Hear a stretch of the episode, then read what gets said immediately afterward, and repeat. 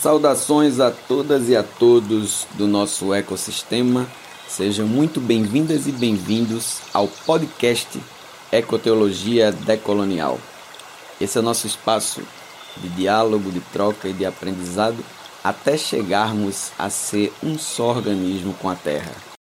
Hoje nós estamos com uma live nova um, e especial porque é o Dia da Terra e a ideia é nós hoje compartilharmos a nossa experiência do dia a dia na campanha Renovar Nosso Mundo. Hoje eu estou com três pessoas muito, muito especiais aqui para a gente conversar e eu vou apresentar elas para vocês. A gente está entrando também via Instagram na tarde de hoje e colocando no ar essa conversa que tem tudo para ser uma conversa, como eu sempre digo, muito massa. Então, é, quero apresentar para vocês. Nós temos hoje, recebendo aqui nesse nosso espaço, que a partir de agora também é dessas pessoas que hoje dividem com a gente a tela. Nós temos o teólogo e missiólogo Timóteo, Timóteo Kerriker. Ele é capelão da Rocha Brasil, integrante do GT Teológico da campanha Renovar Nosso Mundo se eu for falar o, o, currículo de cada um desses três aqui, eu não paro de falar. Então a gente vai falando um pedacinho para que todo mundo conheça. Nós também, também temos hoje Nicole Bennett. Falei certo, Nicole? Agora. Ah, maravilha. Formada em Teologia e Design de Moda, é embaixadora do Instituto Lixo Zero Brasil, idealizadora da Casa Sem Lixo e integrante do GT Resíduos da campanha Renovar Nosso Mundo.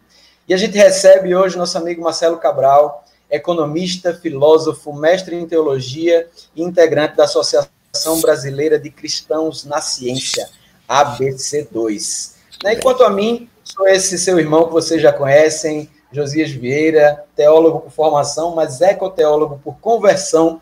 E hoje a gente vai começar essa essa conversa aqui. Eu primeiro queria pedir aos nosso, a nossa irmã e nossos irmãos que também dessem uma saudação para os nossos amigos que nos acompanham. Sejam muito bem-vinda e bem-vindos a esse espaço que a partir de hoje é seu. Né? O Tim já é conhecido, né? O Tim já fez vídeo aqui com a gente e tudo. Então, gente, dê uma saudação para a gente começar a nossa conversa aí. Uma alegria estar com vocês é, nesse dia. Vamos para uma boa conversa. Muito bom estar aqui, uma honra. Espero que a conversa seja bem produtiva. Pessoal, para mim também é um privilégio estar com vocês. Espero aprender bastante nesse bate-papo e poder contribuir com alguma coisa. Joia, nossa conversa eu tenho certeza que vai ser muito boa. Começando aqui a nossa conversa, hoje a gente vai falar sobre o Dia da Terra, sobre a campanha Renovar Nosso Mundo, sobre o que a igreja tem a ver com tudo isso. E essa é a nossa primeira grande primeiro grande ponto para a gente refletir. Por que celebrar ou comemorar o Dia da Terra? E o que é que é, o que, é que o Evangelho tem com isso? O que é que a Bíblia ela pode apontar nessa direção? Então a gente pode começar pensando juntos e juntas sobre esse ponto, gente. Quem pode trazer esse início aí?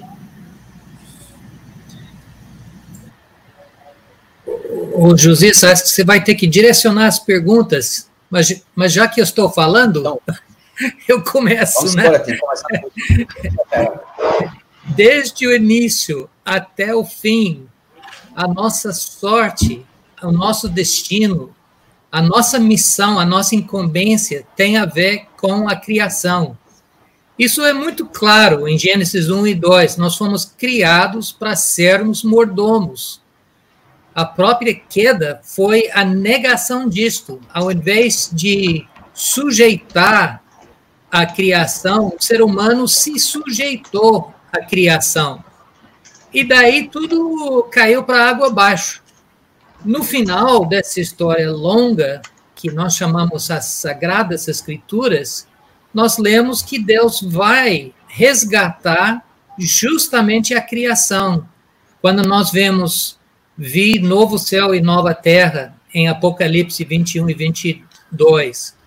Nós sabemos, eu sei que isso é controvertido, mas nós sabemos com clareza em Romanos 8 que essa nova criação nada mais é do que essa criação restaurada e que nós temos a ver com isso.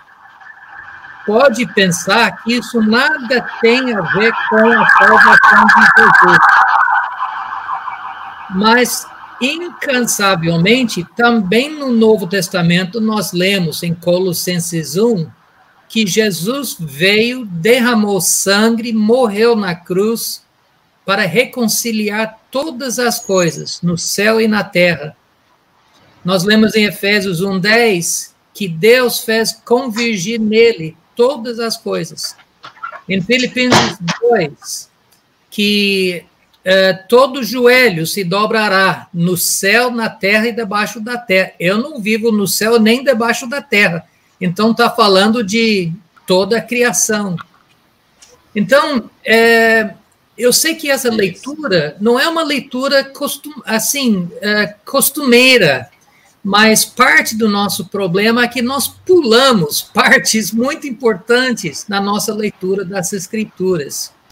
Celebramos o Dia da Terra não porque a gente está cultuando a Terra, mas nós estamos celebrando uma missão e uma incumbência dada para nós como seres humanos, pelo menos os crentes que estão vindo, que também participam da humanidade, que também são seres humanos, a missão é nossa.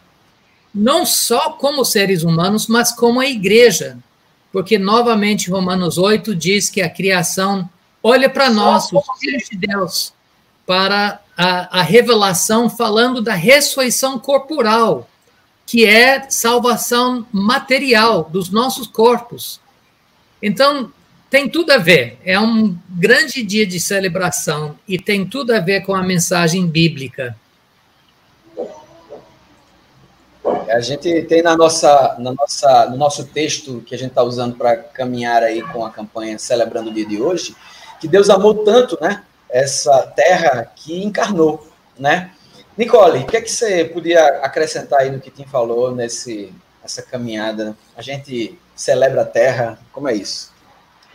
É, eu concordo com o Tim quando ele diz é, sobre a, a, gente fala tanto sobre ser, sermos uma nova criatura e toda vez que a gente pensa numa nova criatura, a gente pensa só na gente, a gente pensa só nos seres humanos, né? Eu assisti já faz um tempo um documentário bem pesado, até chamado Terráqueos, não sei se vocês assistiram, e quando eu assisti esse documentário pela primeira vez, eu me dei conta de que quando a gente pensava em terráqueos, a gente só pensa também nos seres humanos.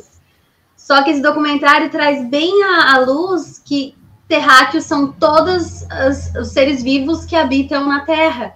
E também, e aí quando a gente pensa na restauração, né, e, e em nos tornarmos uma nova criatura, a gente desconsidera os outros seres vivos da Terra. Então, nesse sentido, quando a gente pensa nessa, nesse mesma, nessa mesma linha de raciocínio que o Tim trouxe aqui, teológica, faz muito sentido a gente. É, eu entendo que esse dia da Terra é um dia para a gente repensar, a gente trazer isso para a pauta, né? E aí, como cristãos, nós precisamos, é, assim, muito repensar nisso também, porque eu acredito que na nossa caminhada a gente meio que, que esqueceu disso, não só nós, junto com todos os, os outros é, humanos, e então faz muito sentido a gente celebrar esse dia é, para trazer mesmo isso, né, à, à, tona, e a gente repensar e, e ver se o nosso, e, e refletir, o nosso estilo de vida está de acordo e respeita é, os outros habitantes dessa terra? É, Nicole, foi bom você falar isso, inclusive um link que você tenha desse documentário que a gente deixa nas descrições do Vou vídeo. procurar. Ter acesso também, né? Marcelo, é. companheiro. Opa, diga. Ah, beleza. Marcelo, companheiro. Seu olhar. Bom, é muito bom estar tá nesse papo aqui, aprendendo muito, né, é, com, com vocês. Uh, um, talvez uma coisa interessante para acrescentar aqui à conversa o, o, o, Timóteo ele colocou muito bem como a própria narrativa bíblica, desde Gênesis até Apocalipse, mostra os seres humanos não como exploradores, mas como guardiões e mantenedores, protetores da criação como um todo. Né? A Nicole aplicou isso um pouco para a gente. A gente pode até olhar para a história da igreja e perceber como esse tema foi desenvolvido por é, isso desde Orígenes, pelo menos, uhum. com a ideia de que Deus se revela através de dois livros, né, que ficou cristalizado na história da igreja como uma metáfora dos dois livros. Quais são os dois livros? A ideia é que Deus se revela de dois modos, através da, do seu livro da revelação especial, que é a Bíblia, as Escrituras, mas também ele se revela através do livro das suas obras, que é a criação. Né? Então a gente tem lá, por exemplo, a Confissão Belga, é, escrita por Guido de Brez no século XVI, que se tornou um documento muito importante no período da Reforma. E lá no seu segundo artigo ele fala que tem dois modos que Deus se revela. Agora, Guido de Brez, ele está nessa longa tradição que vai desde Orígenes, Agostinho, Tomás de Aquino, muitos outros que reconhecem isso. Né? Tem uma ressonância, por exemplo, no Salmo 19. Muita gente conhece, começa falando que os céus declaram a glória de Deus e o firmamento, a obra de suas mãos, né? Um dia revela isso outro dia. E a primeira metade do salmo fala como que a própria estrutura, beleza da criação revela a pessoa de Deus. E a segunda metade parece para algumas pessoas que é uma quebra. O salmo começa a falar da lei, da Torá, como que a lei instrui, ensina. Algumas pessoas ficam confusas. Como assim, né? Tá falando primeiro da natureza e depois da lei? Bom, é porque para o salmista Deus ele expressa a sua beleza, a sua glória, a sua vontade, tanto através, no caso do Antigo Testamento, a Torá, a narrativa bíblica como um todo, quanto da natureza das suas obras. Então, essa ideia de que Deus se revela através de dois livros gerou na história da igreja uma forte noção que todo teólogo ele precisaria ser um apreciador do mundo natural. Não é à toa que se você for ler a obra de vários medievais, você vai ver lá como eles tinham conhecimento é, do que a gente pode dizer da ciência antiga. Você pega, por exemplo, o comentário de Agostinho ao Gênesis, ele conhece muito bem o que a ciência da sua época, com uh, o, o, perdão da analogia, né, a filosofia natural dessa época, entendia do cosmo, do movimento dos astros, das estrelas, etc. Por quê? Porque um bom teólogo, ou um bom cristão, ele precisa compreender os dois livros de Deus. E a gente pode aqui aplicar que ele não só tem que compreender, mas ele tem que amar e guardar e respeitar. Muito bom, Marcelo, escutar você falar, inclusive, porque é, do lugar onde, onde, por exemplo, Tim, que é teólogo, Nicole, que é teóloga, eu, que sou ecoteólogo, estamos falando, é muito cômodo para os crentes ouvirem teólogos falando. Você também é teólogo, mas você também é um cientista. Então, saber que não está divorciada né, a criação, a relação com Deus da ciência, isso é fantástico. Até porque a gente precisa entender que nos dias de hoje a gente precisa olhar para a criação e ver a ciência do amor de Deus sendo materializada, né, meu? É muito, muito interessante escutar essa, essas colocações aqui a gente tem uma, uma, uma realidade que nos cerca hoje que ela é de bastante dor, né? E que os cientistas estão sendo muito uh, solicitados por, pela necessidade, pela demanda, mas por outro lado estão sendo muito alvejados. Então a gente tem que pensar e aí essa eu queria fazer essa essa dinâmica que a gente fez, né? Tim, Nicole, Marcelo, como é que a gente pode pensar o papel da igreja no meio de uma pandemia do coronavírus? é, que está massacrando a humanidade e a gente está vendo tanta gente perder tanta gente. Como é que a igreja ela se coloca nesse meio, gente? Tim, você quer começar aí? Uh, sim, Josias. Uh, a igreja a igreja tem dois desafios, duas tarefas uh, que sobressaem na minha cabeça em relação a isso. Uma é transformação e outra é misericórdia. Misericórdia, compaixão, justiça. É, nós lemos no início de Romanos 12 que nós, como cristãos, somos transformados pela renovação da nossa mente. E uma das coisas que nós estamos experimentando, acho que toda a população ao redor do mundo está prestando um pouco mais de atenção ao mundo científico. tanto na área de saúde, é, especialmente na área de saúde, mas no mundo científico de modo, de modo geral. Claro que em toda circunstância tem gente que vai negar qualquer coisa até o fim. Mas é, é impressionante para mim o tanto que nós, que assim, ao redor do mundo, gente está ligando a televisão e, e, e, ouvindo, prestando atenção, e a gente vê que isso se manifesta através das ações de isolamento social, etc., que tem uma, uma parcela grande da população que está ouvindo o mundo científico. Eu acho isso é um tremendo ganho, um ganho tremendo. É, o mundo científico está falando sobre outros perigos, perigos de, de duração muito maior, como as mudanças climáticas, que têm efeitos muito mais lentos, e por isso os psicólogos dizem que é muito difícil a cabeça humana se ligar com perigos que uh, perpassam muitos anos. Uh, mas uh, eu tenho uma certa esperança que estamos um pouco mais próximo de prestar atenção o que o mundo científico está dizendo. E voltando ao que eu disse a respeito da nossa tarefa de transformar as nossas mentes, é, o cristão e a igreja têm vários desafios no discipulado. Nós oramos para nos aproximar de Deus, nós comungamos para crescermos juntos, nós lemos as escrituras para crescer na fé. Como o Marcelo falou, acho que acrescentou muito bem, a gente faz as longas caminhadas pelo mato e pelo mar para se deliciar na criação de Deus, é, mas também nós refletimos. Uma das nossas qualidades como seres humanos é refletirmos. E é, isso sorte uma, uma transformação de perspectiva. Então, uma das coisas que a igreja pode fazer, acredito eu, é incentivar os nossos jovens, é incentivar a igreja como toda a refletir sobre o que está acontecendo, refletir sobre onde o nosso mundo está caminhando e ouvir bons relatórios.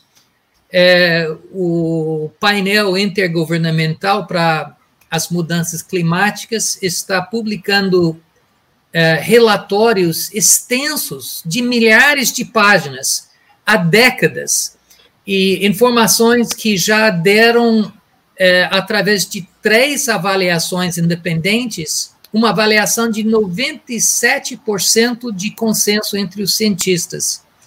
Então, puxa vida, quando tem 97% do mundo científico falando alguma coisa, eu acho que está na hora de prestar atenção. E, de repente, uh, uh, estamos, através da crise atual, da pandemia, nós estamos um pouco mais próximo a isso.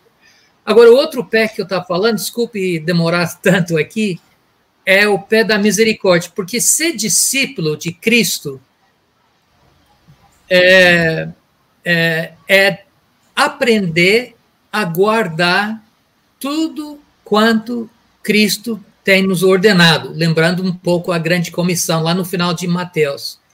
René ele resumiu isso muito bem, ou melhor, ele lembrou que Jesus resumiu é, a lei do Antigo Testamento no grande mandamento de amar a Deus com tudo que nós somos e de, e de amar o nosso próximo como, como a si mesmo. Aliás, em Lucas, é justamente a história do bom samaritano que define que significa amar a Deus, não só amar ao próximo, mas amar a Deus é amar o próximo. Então, a, a igreja sempre teve essa missão de refletir essa dimensão de Deus, que é Deus compassivo, Deus justo e Deus misericordioso. Durante os primeiros 300 anos da história da igreja, a igreja passou por duas grandes epidemias que varreram o Império Romano, dizimando é, 30 a 50% da população, e eles agiram com atos de misericórdia. E Isso é um grande exemplo para mim. Então, duas coisas. Para simplificar, refletir, levar a sério o que a comunidade científica está dizendo e ações de misericórdia em relação àqueles que estão sofrendo e, como parte dessa reflexão toda, a gente repensar o nosso estilo de vida, coisa que a Nicole está nos ajudando bastante nisso, né? Como é, que a, a, o, o, meu jeito de viver é, tem a ver com, com, uh, com esse novo mundo que está eclodindo? Pois é, gente. Olha só, deixa eu falar uma coisa para vocês. A gente está com muitos amigos muito especiais aqui, fazendo um monte de perguntas. Queria citar o nome de todo mundo, mas não vai dar, tá certo? Então, quero só dizer que a gente, a gente vai com 132 pessoas aqui nos acompanhando, cheios e cheias de, de muito, muito afeto e muita gratidão por tudo que já foi falado aqui nesse pouco tempo que a gente está conversando. É, eu estou reservando algumas perguntas aqui deles, vou falar daqui a pouquinho. Mas, é, Marcelo e Nicola, vocês querem pontuar alguma coisa sobre essa, esse papel da igreja na, nesse momento de pandemia? Pode falar, Marcelo. Uh, bom, depois de uma explanação tão teologicamente rica como do Timóteo, né? Uh, mas um ponto acho que uh, tendo uma análise talvez um pouco sociológica do que está acontecendo, a gente vê, eu vi até alguns comentários levantando isso, a gente vê é, a percepção de muitos cristãos e, e muitas vezes a percepção que a própria mídia reproduz é que a igreja, e mais especificamente atualmente os evangélicos e o campo científico são dois campos que estão em oposição ao outro. Né? Parece que essa é uma narrativa que é vendida para a gente e muita gente concorda com essa narrativa. Uh, então parece que tem uma disputa e um, um, braço de força, um cabo de força uh, da ciência, etc., de um lado, e das igrejas, pelo menos de algumas de outro. Eu acho que é muito importante, baseado, por exemplo, num reconhecimento teológico como esse que o Timóteo trouxe, a gente quebrar esse dualismo. Primeiro, por uma questão histórica, lembrando que a grande maioria dos proponentes da revolução científica, é, inclusive, né, a revolução científica surgiu num contexto profundamente cristão, no qual todos os seus grandes proponentes eram cristãos é, praticantes, e mais do que isso, né, eles vários dos insights ou mesmo teorias científicas surgiram a partir de uma imaginação teológica pega para dar um exemplo o livro de um é, estudioso chamado Amos Fulkenstein, de 1986, um livro antigo, chamado. Uh, é, deixa eu pegar aqui, só para não falar o nome errado dele. Uh, Teologia e a Imaginação Científica. Teologia e Imaginação Científica. Ele mostra como ideias teológicas arraigadas no mundo naquela época, como, por exemplo, a visão que Deus é um Deus onipotente, foram fundamentais para a imaginação científica de um Descartes ter a ideia de leis universais da natureza.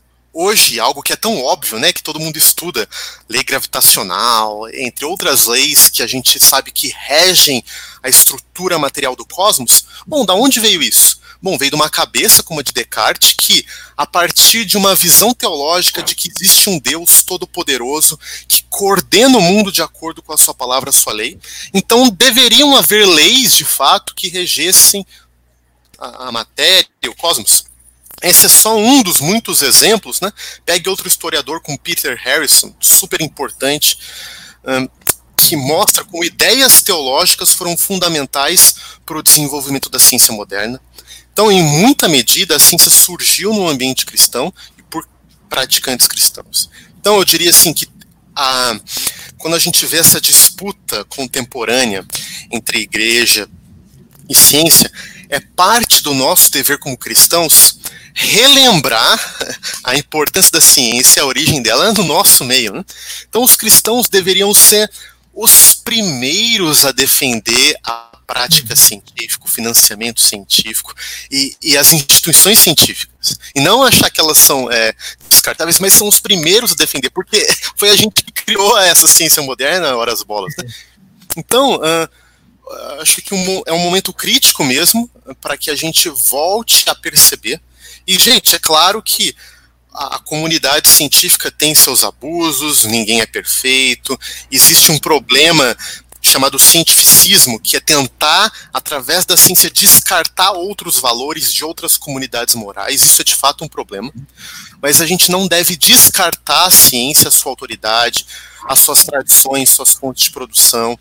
E isso é fundamental. Né? Os cristãos são aqueles que amam a verdade.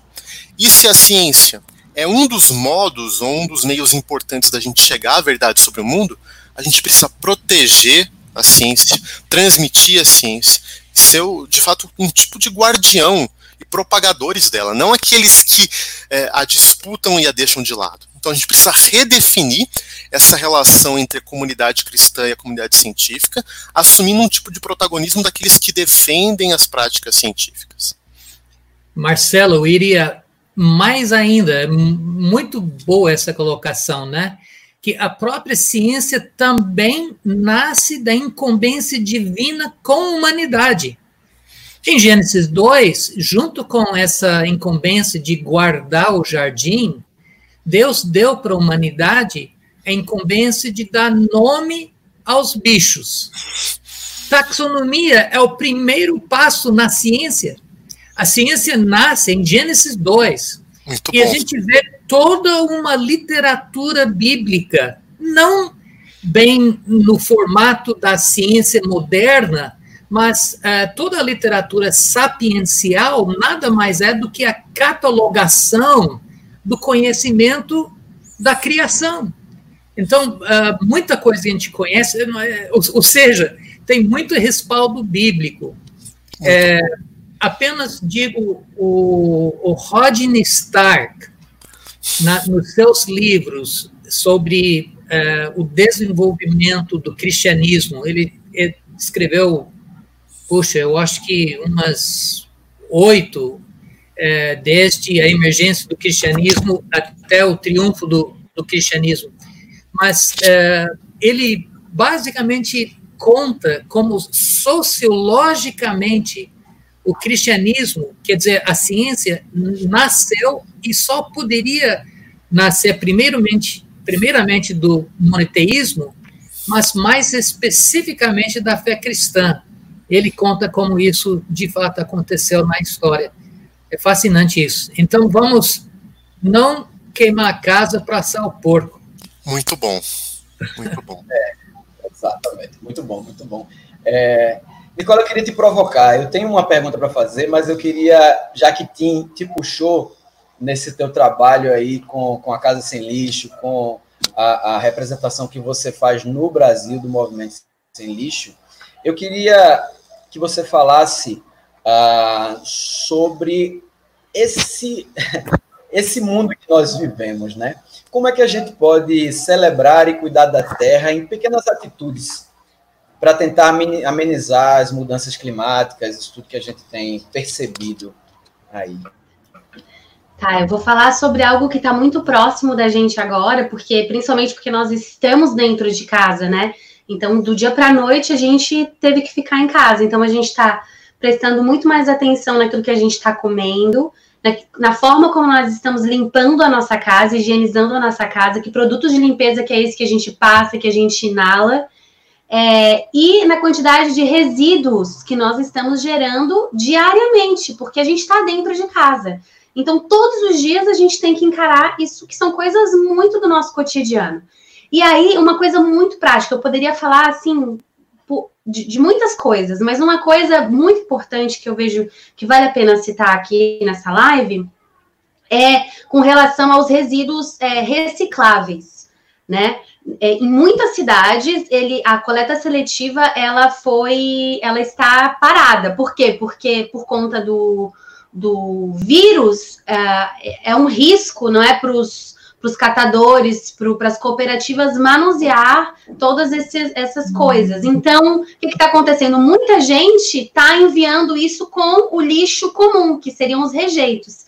Então, em primeiro lugar, a gente está deixando de reciclar né? Que não é a resposta para os nossos problemas. A reciclagem ela deixou de ser, na verdade, ela, a gente recicla muito pouco, mas então a gente, mas mesmo assim ela ainda é uma fonte de renda para muitas pessoas e é uma fonte também de energia, né? Porque a gente para a reciclagem, ela acaba, a gente acaba investindo na economia circular. Então, a gente está deixando de reciclar quando a gente via com os nossos rejeitos, e a gente está saturando os nossos aterros sanitários e lixões, que infelizmente ainda é a realidade de muitas cidades. Então, a gente está saturando. Então, uma coisa muito prática de se fazer agora é todos esses resíduos que você está gerando no seu cotidiano aí, no, dentro da sua casa, que em primeiro lugar você mantenha, eu não sei, isso vai depender, claro, da sua região, pode ser que na sua cidade esteja sendo coletado. Caso isso não esteja sendo, então você tem que manter isso dentro da sua casa, higieniza, dobra tudo direitinho e de uma forma que fique menor. E, e aí você vai poder observar aquilo que você está gerando, e isso vai te fazer repensar: será que eu preciso de tanta coisa e de tanta embalagem, de tanto produto industrializado na minha vida, no meu dia a dia? E segundo, você vai guardar para então, no momento certo, enviar isso para que, que essa galera, né, esses catadores, essas cooperativas que estão realmente passando um cortado agora, elas recebam isso em algum momento, tudo organizado. Né? Então, essa é uma, é uma forma muito simples que a gente tem para fazer isso agora. Eu acho que o Josias saiu. Ah, voltou. Não, eu estou aqui. É que eu tinha, eu tinha fechado minha câmera para fazer um movimento de bastidores aqui, acender a luz. Ah, tá bom, tá bom. Eu não sei se ajudou então, isso, é, Josias. Ajudou muito, Nicole, porque a gente, a gente acaba querendo colocar no outro algo que a gente precisa começar na gente, não é? E quando você fala da reciclagem, é muito importante que a gente tenha essa reflexão, porque o melhor dos mundos é que a gente não precisasse reciclar, porque a gente não produziria resíduo né? Exato. E que esse resíduo, se a gente produzisse, fosse um resíduo que tivesse alinhado com o que o jubileu lá em Levítico nos apresenta, que é a própria terra se alimentando do produto dela, ou seja, esse, esse resíduo que seria orgânico retornar ao meio ambiente para que possa realimentá-lo. Mas não é bem assim, a gente produz muita coisa e quando a gente passa a jantar em casa, como você colocou, é que a gente vai se deparar com uma reflexão de será que eu preciso mesmo desse tipo de material, de todo esse material aqui? Será que eu preciso comprar? Aí eu queria só trazer uma historinha que a gente viu e, e a gente ficou chocado. É, aqui, aqui em Recife a gente chama de laranja cravo, mas também é conhecida como tangerina. Né? A tangerina é uma laranja que a, a casca dela é de fácil retirada, pois é, havia um, um, um, anúncio de um supermercado que pegou uma tangerina descascada e colocou dentro de um pote de plástico. Lacrou e botou na prateleira para vender. Ou seja, nós estamos caminhando numa direção em que a gente tira a embalagem natural, aquela que serve ao meio ambiente, pega uma com base em petróleo, aquela que desgraça o meio ambiente e vende mais caro. Então a gente alimenta uma estrutura de consumo que só vai degradar aquela a nossa casa comum. Né? É, é essa fala de Nicole ela é evangelizadora para a nossa vida. É, tem algumas perguntas aqui, falar... gente, eu não queria. Pode falar, Nicole. Pode, não, tem que falar que, que quando a gente pensa, nós cristãos, que nós somos templo do Espírito Santo, que a gente, infelizmente, depende muito da indústria para comer, né? É, começa a ler os ingredientes que a gente está ingerindo, e aí isso vai é, fazer a gente repensar e ter uma alimentação mais saudável, portanto, cuidar dessa casinha menor aqui que Deus nos deu e que a gente precisa dela para estar tá bem, inclusive em momentos de Covid, né? A gente precisa estar tá com a nossa imunidade alta, então a gente precisa se alimentar bem. E, e aí tem gente que, ah, mas é caro. Não, é muito mais barato quando a gente se alimenta de frutas, de verduras e de menos industrializados. E segundo, que aí a gente evita um monte de embalagens. Mas é só isso, vamos para a próxima aí.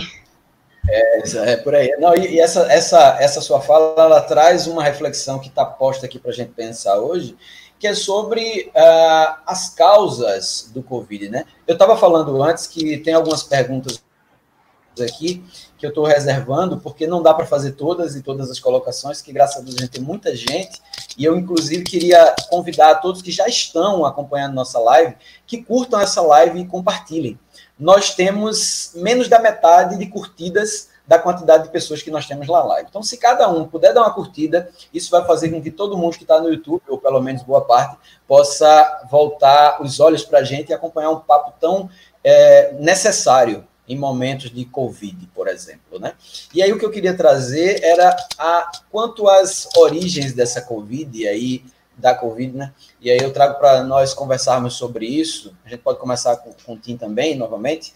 É, há indícios que a causa da pandemia está relacionada à ação do homem no meio ambiente, por destruir habitats naturais, estabelecendo uma relação tensa com animais. É, é isso mesmo que a gente tem que pensar. É, é só com animais que a relação está sendo mal conduzida, é com o todo. Tim, você poderia começar falando sobre isso? Como é que a gente pode pensar essa relação do ser humano com o meio ambiente? Josias, é, eu, eu acho que nós ainda estamos no processo de, de descobrir o vínculo específico do Covid-19 com é, mudanças no meio ambiente. Então, ao meu ver, mas eu posso estar equivocado, estamos é, é um pouco é, preliminar para fazer uma, um vínculo específico. Mas o que a gente pode dizer com bem mais segurança é que pequenas mudanças climáticas surtem grandes efeitos através do organismo. Se o planeta é um organismo como meu corpo, eu consigo passar 20 graus a menos e talvez uns 10 graus a mais de fora, mas por dentro não. Uma diferença de um grau, dois graus, três graus começa a chegar na fatalidade. E a mesma coisa com o planeta. Uh, eu li o ano passado um livro, eu queria citar uma fonte em português, mas eu vou citar esse nome, uh, Anthony McMichael. Uh, Anthony McMichael, ele é um dos peritos mundiais em epidemias. Ele que participava da, daquele painel intergovernamental para mudanças climáticas durante anos. Faleceu uns três anos atrás o livro dele chama Mudança Climática e a Saúde das Nações: Fomes, Febres e o Destino das Populações, é o subtítulo. E basicamente ele olha para trás é, e vê é, ao longo da história da humanidade o vínculo entre pequenas mudanças climáticas e às vezes mudanças na alimentação, e depois o surgimento de epidemias e ver uma nítida relação, uma nítida relação é, que pode ser constatado. Então, falar do Covid-19 em relação a, digamos, mudanças climáticas é, é, é como se falar é, sobre se um dado furacão terrível é consequência das mudanças climáticas. Assim, é, uh, eventos específicos, a gente pode não necessariamente fazer esse vínculo, mas o, o outro, o contrário, a gente pode dizer que as mudanças climáticas favorecem, intensificam e proliferam uh, doenças, epidemias, Há muitos exemplos disso através da história. A própria praga bubônica já está renascendo no mundo através de mudanças climáticas. Então, a previsão, pelo menos desse livro, e o que as pessoas estão dizendo através das Nações Unidas e o Banco Mundial, é que nós vamos ver mais isso no futuro próximo. É, é interessante pensar, como o Tim coloca, e inclusive reforçar para com as pessoas que estão nos acompanhando que as mudanças climáticas elas não são um evento solto, né? As mudanças climáticas elas são uma decorrência das nossas ações aqui Né? E Exato. aí essas coisas elas, elas não acontecem sozinhas. Um furacão, ah, mas como é que um furacão é, é, é nossa causa? Talvez o furacão não, mas as coisas que o precederam, né? o aquecimento, a mudança da, das temperaturas nos locais, como as, as barreiras que a gente isso. cria, pois é, elas, elas influenciam sobre isso, né? É, Marcelo, Nicole,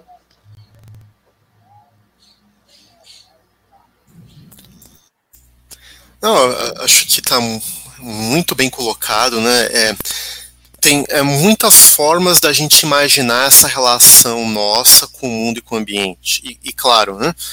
É, é interessante pensar o seguinte, de que a nossa relação com a ciência e com o ambiente, como o, o time e a Nicole sugeriram, muitas vezes ela não é perceptível em tempo real. Por exemplo, né, a mudança climática, mesmo muito acelerada nos últimos 50 anos, ela não é alguma coisa que é, é fácil de perceber no nosso dia a dia. Né? É possível eu, eu me alienar, continuar os meus hábitos, continuar minha vida é, sem pensar muito nisso, porque é, é, mais provável que a geração daqui 10, 20 anos que vai sentir os efeitos danosos mais na pele.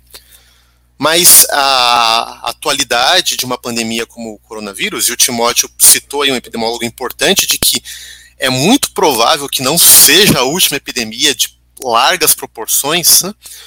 é, mas para além de toda a tragédia e, e, do luto que a gente precisa sentir agora, né, e chorar com os que choram e sofrer com quem está sofrendo, isso pode, em alguma medida, trazer é, lampejos de consciência para a sociedade e para a igreja especialmente, de como é importante a gente é, se dar conta e se mobilizar para é, agir, né? Agir em termos de mudanças comportamentais, hábitos sociais. É, como vocês têm dito aí várias sugestões, desde a minha forma de lidar com lixo, de lidar com a ciência, de lidar é, com hábitos de intercurso social. Então, é, isso traz para a gente um, um tipo de aviso um, um aviso é, dolorido, né? De modo algum estou menosprezando e diminuindo a dor de todo mundo que está sofrendo nesse momento, mas um, um, alerta de como nós precisamos nos mover com alguma pressa é, e começar a lidar é, mais diretamente com várias questões da relação do humano com o mundo, com o meio ambiente, com a natureza. É, especialmente, é, peguem aí o caso da, do aquecimento global, é, é, evidente que existe um negacionismo grande, né? Existe é, vários setores da sociedade que simplesmente negam ou negam assim torto de direito que existe aquecimento global, ou dizem que o aquecimento global não é causado pelo homem, ou que mesmo que seja causado a gente não tem nada com isso. Mas como que é importante que a, a gente traga isso para nós agora e fale, bom, é, é parte da nossa postura como cidadãos e como discípulos de Jesus agir em prol disso. Né? Tem aquela frase que o, o Bonhoeffer ele abre o seu livro da ética falando que a marca do caráter ou da, da integridade de qualquer pessoa ela viver para a próxima geração. Acho que isso é fantástico, porque a marca do caráter de alguém sempre são aqueles atos que dos quais eu não vou receber o benefício, né? Ou, ou para citar Jesus em Mateus 6, aquilo que minha mão direita faz, a minha mão esquerda não deve saber. Então, sempre tem essa noção de que o ato verdadeiramente moral, o ato que vem de um verdadeiro amor, ele é o ato daquele que eu provavelmente não vou ter recompensa. E que ato que eu não vou ter recompensa maior daquele que eu faço para uma geração que eu não vou assistir? Então, é, pensando nesse insight, e na urgência que uma pandemia como essa nos traz, a gente precisa, é, talvez até repensar os nossos modos de discipulado na igreja. Pense no seguinte: o que é construir o caráter? Talvez seja ensinar os cristãos do que é viver para uma geração que eu não vou assistir. Uhum. E aí, talvez a, a, marca de Cristo vai brilhar para esse mundo. Uhum. A minha, todo o meu processo começou quando eu estava saindo ali da, da gravidez da Nina. Inclusive, o Timóteo está aqui. O Timóteo foi peça-chave porque nós éramos pastores juntos lá na IPI, né? E, e eu sempre eu trabalhei. Dela. É. e eu sempre trabalhei com equipe, sempre. E quando ele, ele segurou as pontas para eu sair de, de licença maternidade da Nina, e quando eu voltei, ele foi para o sabático dele, foi para os Estados Unidos, e aí pela primeira vez, nos 12, nos 10 anos que eu tinha pastoreado uma igreja, eu fiquei sozinha. E, e aí eu entrei numa estafa muito grande, e foi nesse momento onde, em busca de uma saúde melhor, porque eu estava doente, eu conheci, eu entrei em contato com dados científicos, que, que são esses, né? Um da, da ONU, que prevê que sem alterações profundas no nosso estilo de vida, é, em 2050 vai ter mais plástico do que peixes nos oceanos, e outra da WWF, que nos últimos 40 anos nós usamos mais da metade dos, dos da vida natural do planeta. E aí foi uma questão de matemática, porque, porque eu tinha um bebezinho dentro de casa e eu pensei assim, como que vai ser a vida dos meus filhos? Eu sonhei tanto em ter essa família e de repente eu não sei qual que vai ser, a, que, que, que planeta que eles vão viver daqui a 20 anos. Né? Será que eles vão ter condição de viver? E aí isso vai de acordo com isso que o Marcelo, que o Marcelo acabou de falar, porque eu, como mãe, às vezes sonho né, em dar uma boa educação para o meu filho, em dar roupas boas, e dar um estilo de vida legal, boas amizades, enfim, viagens, blá blá blá, educação. Só que eu não sei daqui a 15 anos se ele vai ter um ar puro para respirar. Então, agora, gente, diante dessa pandemia, diante da impossibilidade que nós temos de atravessar a rua sem uma máscara, a gente, tudo isso está né? Tudo está em questão. É um momento extremamente oportuno para a gente repensar isso. Extremamente oportuno. Nicole, só deixa eu completar, porque isso me traz um, um ponto muito importante. De que talvez o problema para a gente repensar, além de científico, é um problema escatológico. Né? E isso está bem na fala do, do Timóteo, de Gênesis pelo seguinte: se na imaginação de muitas pessoas, e até não cristãos, hein? É, ah, o mundo só vai piorar, né, o mundo vai acabar, vai explodir, né, e a gente, uhum. nossas almas vão para o céu, então esse mundo não tem muita importância. Se, é, se esse é o nosso horizonte escatológico, de fato, pouca importância a gente vai dar para as próximas gerações, para o cuidado do planeta. Agora, né, pegando a fala lá do início do Timóteo, se o nosso horizonte escatológico não é uma fuga dessa terra, mas é a renovação e restauração é isso que Deus promete, a restauração de todas as coisas, né? Não é, é, a gente ora no Pai Nosso, que a oração assim da antecipação escatológica de Jesus, a gente fala, né, que seja feita a sua vontade assim na terra como no céu e, e venha o vosso reino. Jesus não ensinou a gente a orar. Tira a gente daqui logo, que isso aqui tá ruim. Leva a gente pra lá. Gente e, não é venha, e não é venha o teu reino amanhã, é venha o teu reino hoje, é assim que a gente ora. Exatamente. Então, é, é a, a, a, boa escatologia cristã não é aquela que simplesmente deixa para amanhã o que Deus vai fazer. É aquela que, confiante no que Deus vai realizar, a gente sabe que ele começa a realizar isso hoje através da sua igreja. Então, se ele vai restaurar a criação e vai cuidar, é, claro, dos seres humanos como a sua imagem, mas até os confins da terra e até o pó do oceano, porque é boa a criação de Deus. Então, nós começamos hoje a incorporar hábitos e virtudes que vão promover essa visão de mundo restaurado. A gente precisa de uma apreciação pela ciência e uma boa escatologia para que a missão possa ir adiante. Opa, que desafio, né? É muito...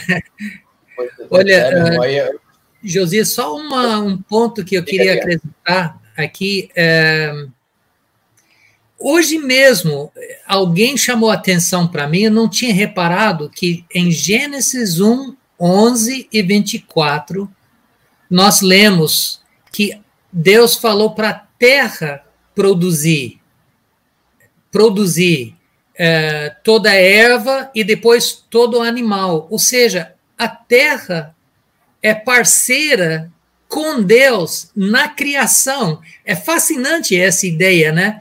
O Marcelo já falou né, que toda é, os céus e a terra celebram a Deus. A gente vê essa, essa personificação é, nas Escrituras, mas isso também nos dá uma postura em relação à terra. A terra não é só objeto do nosso amor e do nosso cuidado, como se fosse algo estático.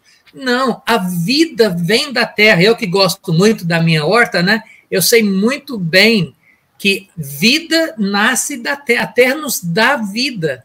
Então, temos tudo para cuidar dela. Isso me lembra muito, Tim, essa, essa sua fala me lembra muito algo que está e aí eu vou falar um pouquinho do campo da ecoteologia, né? Algo que está dentro do nosso estudo enquanto ecoteólogos. Eu me lembro de muitas conversas que nós tivemos, e aí puxando um pouco do que Marcelo falou sobre a escatologia, do que fala-se lá em 2 Pedro, capítulo 3, né? De que a gente, enquanto crentes, a gente tem uma perspectiva de que tudo vai ser destruído, e, na verdade, tudo será renovado. Mas uma outra coisa que você me trouxe à cabeça agora, quando você falou da vida que brota na Terra, é algo que está dentro da teologia índia. Né? O que é, que é a teologia índia? É uma teologia que reflete a relação dos povos indígenas com a Terra. E eles falam que a Terra é esse ninho vital, onde se relaciona, onde há relacionamento em amor. Né? Então, não é a Terra, como você coloca, não é a Terra um objeto, mas é a Terra enquanto esse ninho onde a vida brota e onde ela se relaciona, porque um passa a cuidar do outro. E aí traz de novo o que Nicole falou, como, como ser mãe, né? E a gente que é pai, a gente que é mãe, a gente sabe que a gente está cuidando de alguém agora, mas é o que a gente está cuidando agora só vai se refletir lá na frente. Né? E aí é esse amor que o Marcelo traz, o amor pelas gerações que vêm. Porque Isso. se eu não pensar nessas gerações que vêm, mas não tem escatologia cristã em canto nenhum, porque eu não estou vivendo a partir do amor, que é a essência desse Deus Criador. Né? Então, se eu não tiver esse movimento constante, se eu pensar que o evangelho, o evangelho é algo estático, eu vou desconhecer esse Deus que é um Deus de amor. Né? É, seguindo nessa, nessa. Oi, diga, pode falar. Não, eu queria só citar dois livros que eu, um que eu já li, que é do, do, do um indígena, que é o Ailton Krenak, não sei se vocês conhecem, Ideias para Adiar o Fim do Mundo. Esse livro, é, esse livro é incrível, Ideias para Adiar o Fim do Mundo. E um outro que eu tô lendo agora, de um indiano, que eu não concordo 100% com ele, se chama Satish Kumar. Ele é solo, alma e sociedade. Uma nova trindade para o nosso tempo. E, nesse livro, esse cara, ele, ele é incrível. Ele fala um pouco sobre isso que o Tim falou, né? E aí ele divide solo, terra, que a gente acabou de falar, alma, e aí ele vai falar sobre essa conexão que a gente precisa ter com o divino, né? E aí ele vai para o lado dele, ele vai, mas aí a gente conecta com o nosso Deus. E a sociedade, que eu, na minha, na minha concepção aqui a gente fala de igreja, enfim, fala de sociedade. Mas ele, no início do livro ele fala sobre essas trindades que já que a trindade cristã, a trindade francesa, igualité, social, né? Várias trindades que, a, que, a, que ao longo da história a gente criou e que e aí quando ele cita o cristianismo ele fala né que, que mas foram trindades que é, eliminaram a natureza eliminaram o solo entendeu? E ou seja com, com que ba, com, com, base em que que ele fala isso? Na minha opinião ele não fala isso com base no conhecimento da palavra de Deus. Ele fala isso com base no, no conhecimento ou no relacionamento com nós, com nós cristãos. Então ele não vê a igreja de Cristo é, relacionando ou, ou, ou, vivendo em Cristo e essa trindade, e, é, onde essa trindade habita, que somos nós a igreja, conectados com a natureza, entendeu? Isso me chama muita atenção e como, em como que nós estamos desconectados, em como que, inclusive, o mundo nos vê, entendeu? E vê, inclusive, a trindade, como se a trindade estivesse completamente desconectada da natureza. E quando a gente lê a palavra de Deus, como o Tim já citou aqui, Gênesis, não tem nada a ver com isso, né? Enfim, só esse parênteses que eu precisei fazer. Pois é. Deixa eu pedir novamente para que todos e todas que estão acompanhando a gente aí nesse bate-papo, tem muita gente dizendo da importância dessa conversa, desse tema, de como é necessário a gente estar tá fazendo esse diálogo aqui nas redes. E o canal Ecoteologia Decolonial ele nasceu para isso, para a gente fazer o diálogo que não está sendo feito né, que a gente, enquanto igreja, está deixando passar batido. E a campanha Renovar Nosso Mundo já vem trazendo esse diálogo também nos diversos espaços onde está. Né? A Casa Sem Lixo faz parte, Timóteo está na campanha. Marcelo ainda não me viu nos encontros, quero lhe ver no próximo encontro da campanha Renovar Nosso Mundo. Sim, um grande prazer. É, o que eu estou querendo trazer aqui? Poxa, é para todo mundo, inclusive, ter você caminhando junto com a gente, né? Você já está aqui, já se, já se considera parte da história, viu? É, nessa caminhada, eu queria pedir para que todo mundo que está acompanhando a gente compartilhe essa live, curta, para que isso chegue em mais pessoas. A gente já deu uma subida grande aqui de, curti de curtidas, mas é importante que a gente não pare isso. É, continuando na nossa pegada aqui, a questão ainda de mudanças climáticas, que a gente já respondeu uma primeira pergunta, né? Se é uma realidade, a gente tem visto que é. Marcelo nos deu uma, uma, um panorama muito interessante com relação a isso. É, eu queria trazer aqui a relação que nós, enquanto igreja, enquanto povo cristão, é, nesse momento queria até abranger mais para além dos nossos muros apenas evangélicos, mas o povo cristão, a igreja como um todo, como é que a gente pode é, fazer algo para mudar um futuro, ou seja, pensando nessas gerações que vêm? Né? A igreja pode atuar frente às consequências das alterações climáticas, gente? Vamos começar aí por ti de novo para obedecer a, a ordem que a gente já começou. Olha, é, tem tanta ação, né? Nós podemos tomar atitudes pessoais e familiares, como a Nicole estava uh, esclarecendo, nós podemos procurar esclarecer nosso próprio uh, pensamento, como Marcelo também estava nos ajudando a pensar. Nós podemos colocar isso na pauta nas eleições. Isso é muito importante. Eu não vou puxar a sardinha para nenhum lado partidário aqui, mas é interessante que a questão do meio ambiente não entra muito é, como uma consideração de muita gente no dia da eleição. E se essa é uma questão cada vez maior, eu acho que ela precisa ser computado, né? É, nas, nas eleições. Isso é o nosso grande poder político, além de manifestações, além é, de uh, tentar apoiar uh, grupos que estão uh, promovendo mudanças, participando de ações da igreja. Quantas coisas nós vimos na televisão nesses dias de ações particulares de pessoas, de pequenas empresas, de grandes empresas, de grupos sociais. Muito não está se reportando a respeito da igreja, mas a igreja tem um poder imenso.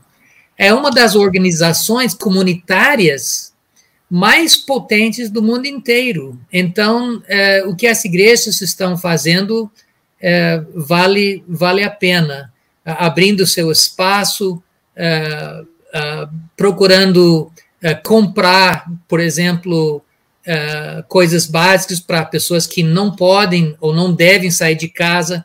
Tem muitas ações assim que a gente pode, pode fazer. É, Josias, me desculpe, mas, cara, eu não eu sou tão tentado, eu, eu tenho que deixar mais uma colocação teológica, senão não vou dormir direito hoje à noite. Mas isso é um mal que nos cerca, irmão. É assim mesmo. É o, é o, é o mal da vocação. É o mal da vocação, né? É o seguinte, me ocorreu o seguinte, né? Pensando que é realmente escatologia é importante. E a escatologia bíblica, ela começa no final de Gênesis 9. Muita gente da minha geração, eu penso, eu falei geração, mas dos meus grupos de circulação, que são missiólogos, por um lado, trabalho muito com nesse campo do, da promoção missionária, e a gente da, da, da linha reformada, né? Tem uma observação aqui que eu acho essencial. A primeira aliança que aparece nas Escrituras. Deixa eu especificar. A primeira vez que aparece a palavra aliança nas Escrituras é em relação à promessa de Deus com Noé e com toda a criação. Quando Deus falou: Olho para o céu, vejo o arco-íris, e saiba que nunca mais vou fazer isso. Essa é a nossa leitura que estou sugerindo. Acredito que seja a leitura de Pedro, em 2 Pedro 3, que você mencionou, e é essa leitura que nos leva até o fim das Escrituras. Uma promessa de que essa criação que Deus tanto amou, tanto amou, que deu seu filho, ele vai resgatar. E ele está resgatando através da gente. Nós temos papel nisso. até esqueci da pergunta que você fez, de tanto eu queria falar. Não, eu estava falando de qual é o papel da igreja nesse momento de mudanças climáticas, o que é que nós, enquanto igreja, podemos fazer para minorar, para mudar o que vai acontecer nas próximas gerações, né? Pensando aí no que Marcelo e Nicole trouxeram sobre amar as próximas gerações. Né?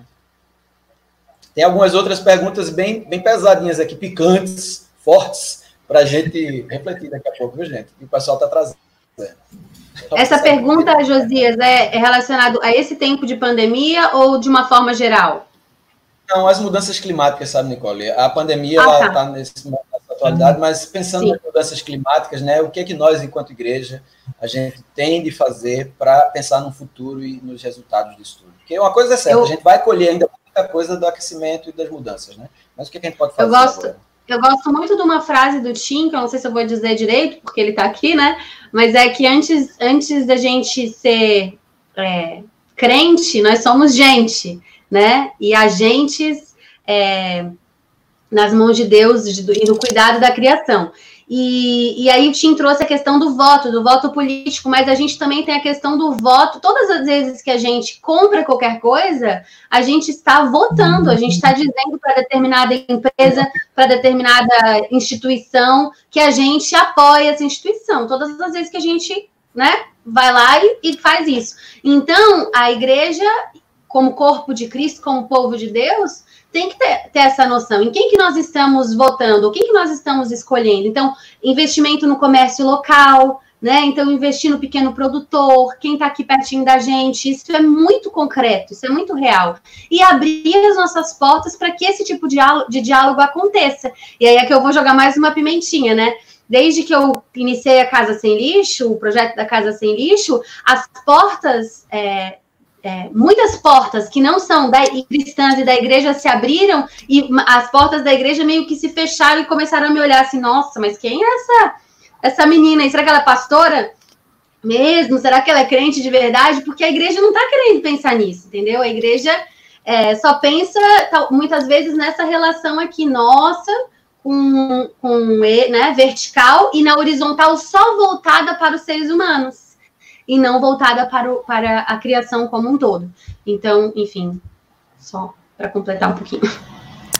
Muito bom. Né? Joia. Boas reflexões. É... Então, eu... Marcelo.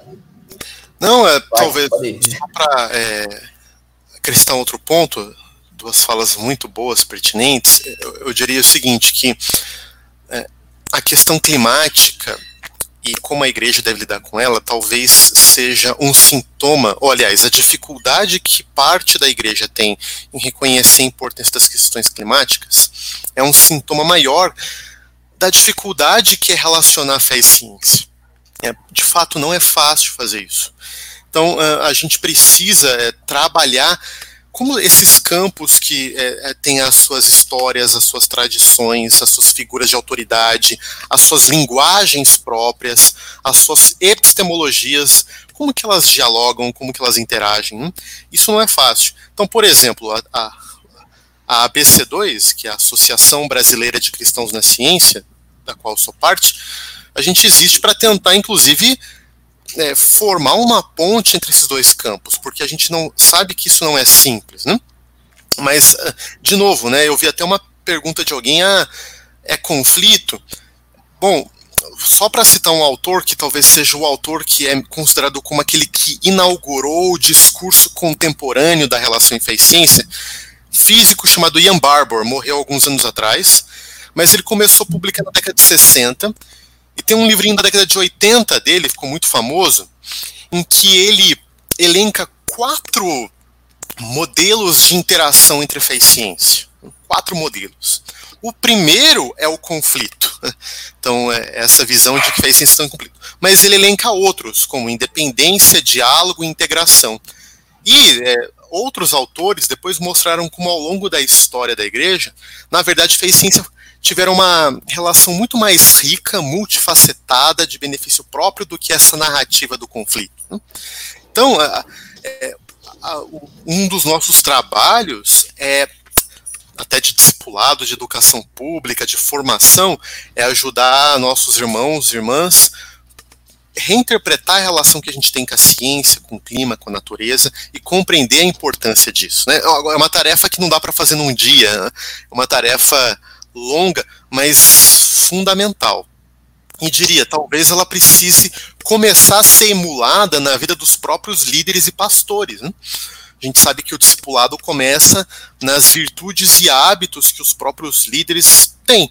Então, se essa é uma questão crucial, a forma como a gente lida com a terra, com o lixo, com o ambiente, a partir do momento que isso cai na pregação dos pastores, mas também nos seus hábitos particulares, isso vai começar a ter uma ressonância maior. Então imagina, eh, imagino pastores, líderes cristãos que comecem a separar lixo reciclável. Né?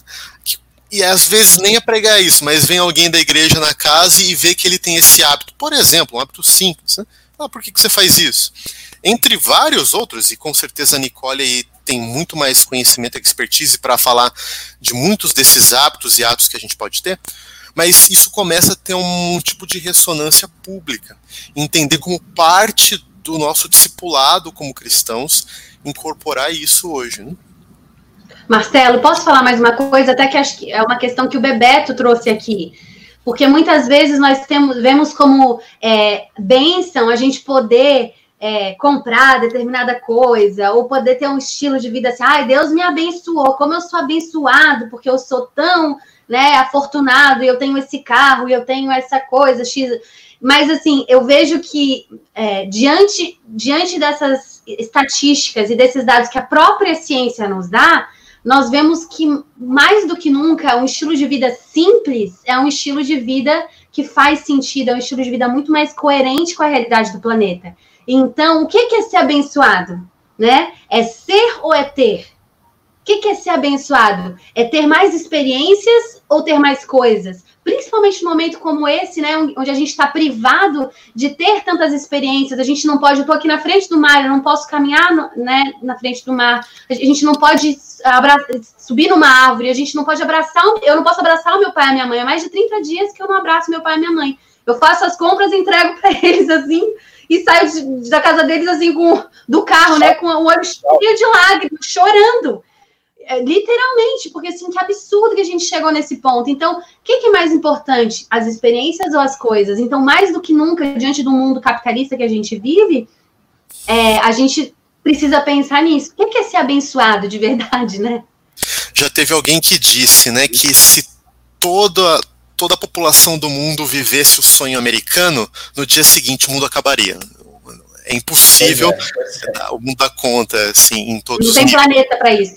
A gente precisa de uma nova imaginação, é, uma nova visão escatológica do que é a boa vida, do que é a vida abundante, do que é a vida abençoada. É, e, e, Jesus talvez nos dê algumas dicas né? sobre isso. É, eu, acho, eu acho, que, acho que na revelação vem sendo dita desde o começo, acho que a gente aqui não está conseguindo entender esse negócio né? Os povos indígenas vivem o bem viver, talvez tenham entendido o evangelho já há muito mais tempo. Deixa eu te falar, a gente está aí já há uma hora e dezesseis. É, daqui a pouco vocês, vocês vão precisar ir para os compromissos né, de vocês, que não param mesmo que a gente esteja de quarentena. É, eu acho que a gente vai precisar marcar uma outra live, eu não sei o que, é que vocês acham, porque tem muita coisa para a gente conversar. A gente pode conversar aí nos bastidores depois e marcar um próximo dia. Né? Tem pessoas que a gente que estão aqui na conversa com a gente no chat, que eu acho que a gente tem que trazer para essa conversa. Bebeto Araújo é um desse, né? Newton, que já é um, um, ecólogo que já vem fazendo conversas com a gente aqui no canal. Então, são pessoas que podem conversar sobre esses assuntos nos próximos dias. Eu separei algumas perguntas aqui, gente, para.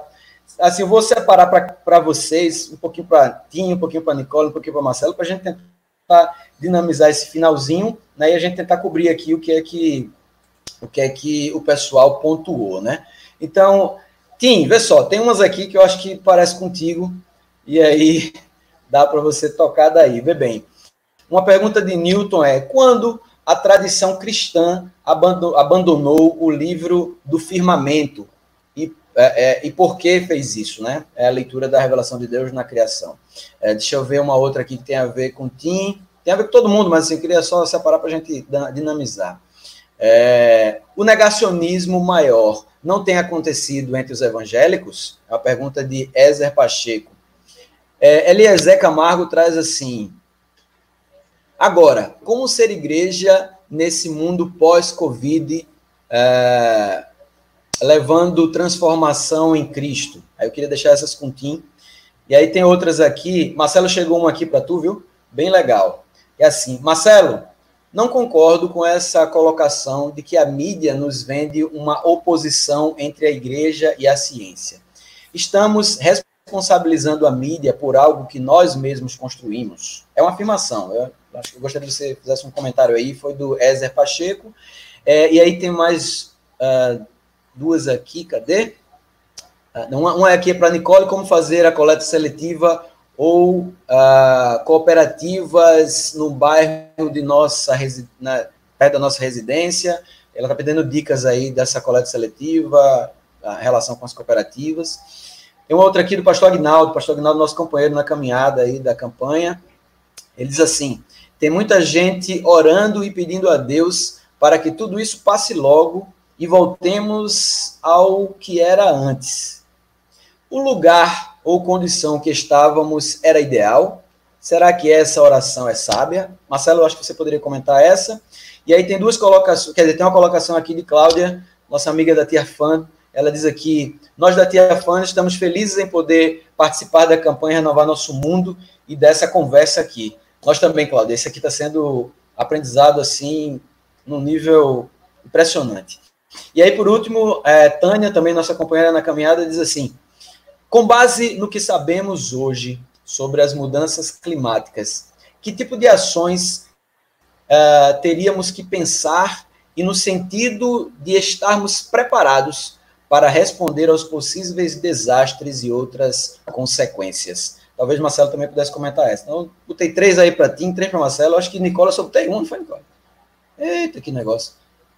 Mas aí a gente também pode interagir comentando aqui, gente. Eu não sei se eu falei rápido demais, se deu para vocês pegarem, mas é, é, eu queria que a gente desse uma conversada sobre essas coisas. A mais pesada é, acho que ficou com a Marcela, essa conversa aí sobre a mídia, né, meu querido? A gente pode começar aí por ti, na sequência que a gente já está fazendo, para a gente não, se... Eu caminhar fim. Não, acho que até é tranquila essa questão. É, obrigado pela pergunta. É, é, na verdade, sua posição, né? O que eu disse foi o seguinte: que na percepção de vários agentes sociais há um conflito inerente entre religião e ciência, ou entre fé e ciência, entre vários atores sociais. E, e como eu disse, né, parte da igreja compra esse conflito e, inclusive, é, promove ele. A minha visão é que pelo menos parte da mídia também promove esse conflito. E a, a mídia a gente gosta de conflito porque conflito vende. Se todo mundo for amigo de todo mundo, né, não tem muita graça. Né? Agora, claro, é, generalizações são sempre perigosas. Mas normalmente quando eu vejo isso em jornais, em, em, em plataformas online, eu vejo uma, essa narrativa do conflito protelada há um consenso atual entre os historiadores da relação entre religião e ciência que esse mito do conflito ele foi fabricado no século XIX, no final do século XIX, especialmente por três autores: Thomas Dixon, é, é, Thomas Huxley, Andrew Dixon White e John William Draper. Né? Esses dois últimos eles escreveram livros que viraram assim livros consagrados ao longo do século XX, que narravam religião e ciência como duas forças eternamente em conflito. Só que que a grande maioria dos historiadores da ciência já concluíram de que isso é um mito fabricado, que várias das histórias que eles utilizam ou, ou são distorcidas ou problemáticas, né?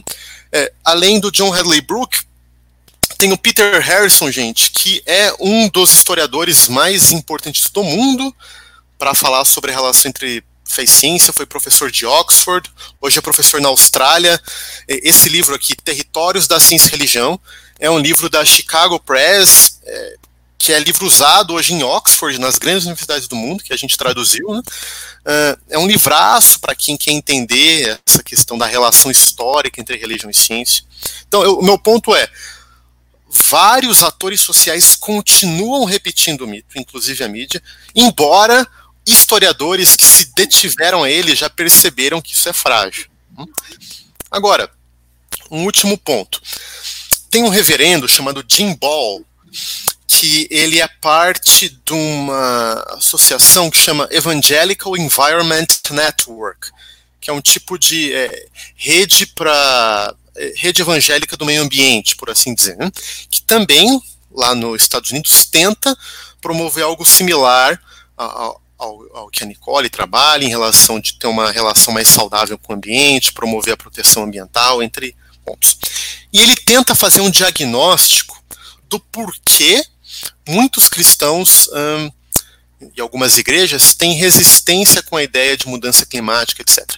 E, gente, vários dos pontos a gente já elencou aqui, então eu não vou é, repetir isso, tá? Mas hum, só dois pontos eu gostaria de levantar.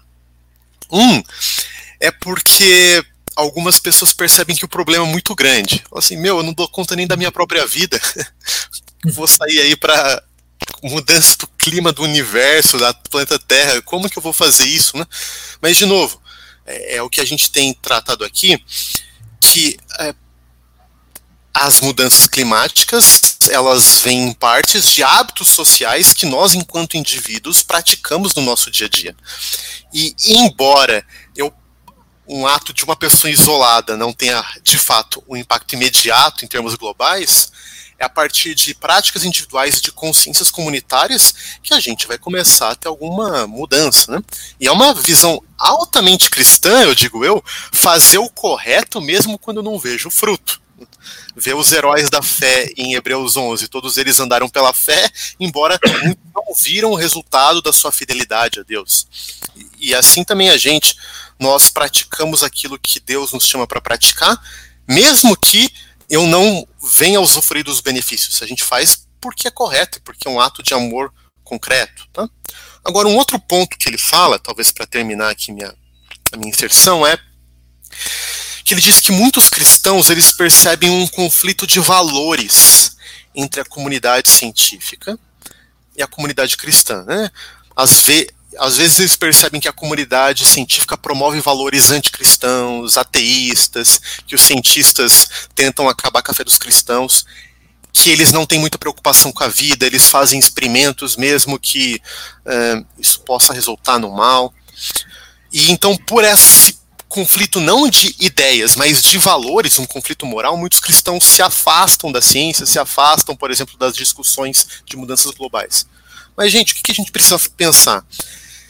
Que nós, pelos próprios valores cristãos, e aí que eu não vou repetir, mas que o Tim e a Nicole narraram com maestria, de amor a Deus, de cuidado com a criação, de mordomos do mundo de Deus, de uma visão de antecipação escatológica, a gente tem valores suficientes para cuidar do mundo de Deus. E olha só, lembra Agostinho? A verdade dita na boca de qualquer pessoa, se é verdade, é verdade de Deus. Se é dita na boca de um pagão, ele fala no século V, num, num bom pagão como Aristóteles, num, num, neopla, num neoplatônico como Plotino, não interessa na boca de quem a verdade foi dita. Se é verdade, ela é verdade de Deus, que nós, como cristãos, devemos guardar, proteger e transmitir.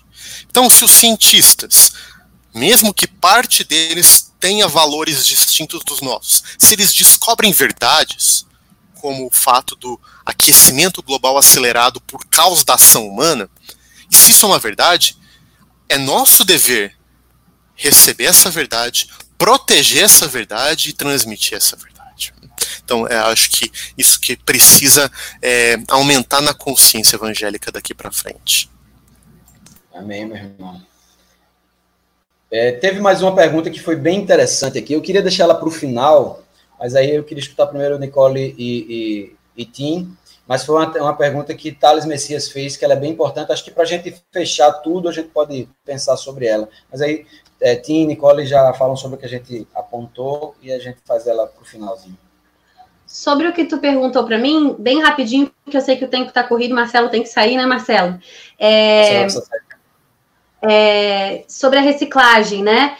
É, isso é muito. É, você precisa, quem, a galera que está aqui assistindo, precisa dar uma pesquisada em como que funciona na sua cidade. Em muitas cidades do Brasil ela nem acontece, em outras ela acontece. Aqui, por exemplo, em Florianópolis, onde eu vivo, no site da própria prefeitura, tá lá escrito como que acontece. Então você precisa pesquisar em como que acontece aí. Tem um aplicativo também chamado Cata Aqui, eu vou colocar depois aqui escrever para vocês, onde que aproxima os catadores das casas. Então, caso a tua cidade não tenha coleta seletiva, talvez via o aplicativo Cata Aqui você consiga encontrar é isso. Então, é, isso é muito importante.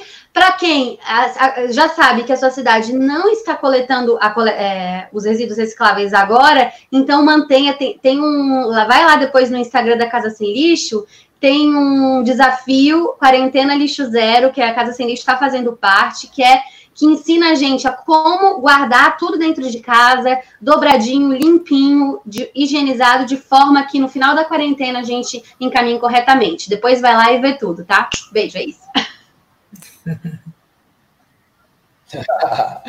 Tim, e aí, por que a gente deixou de ler o livro da, do firmamento, Tim? Está se falando do, do dilúvio?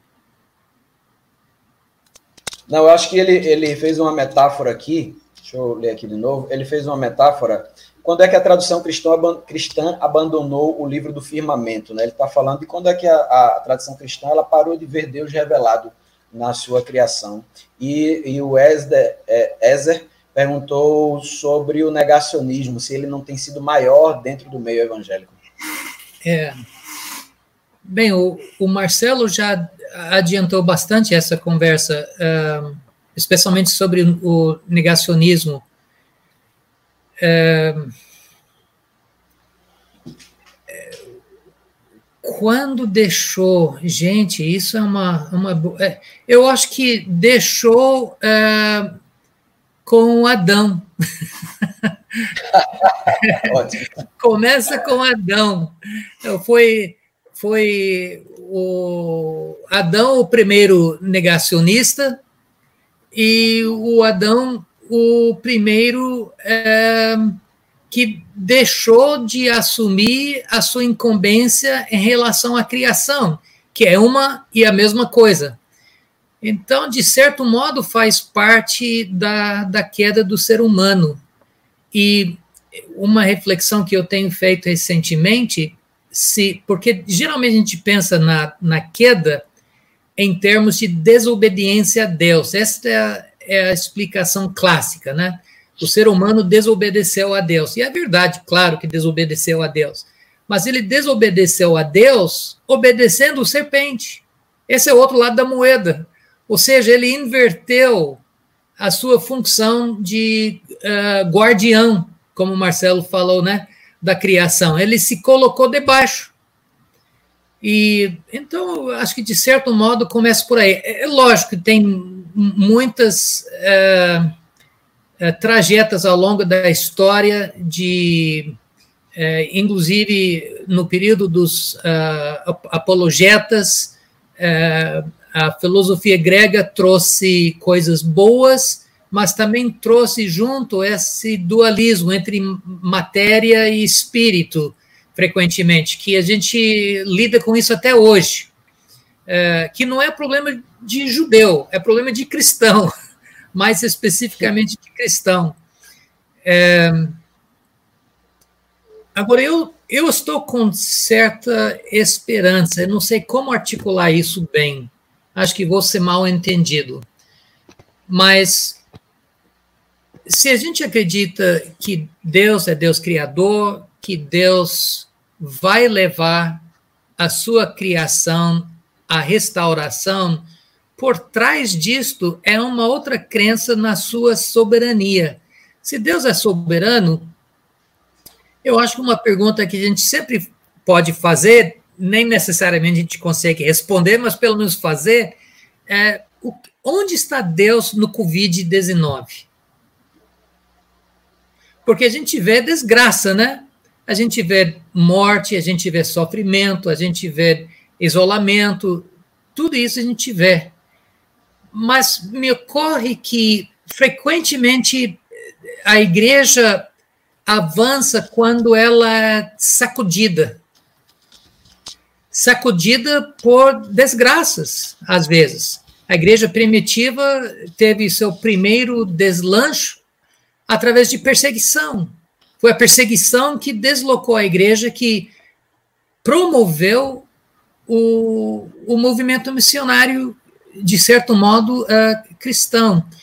Então, eu volto a pensar é, nessa crise atual, é, o que está acontecendo?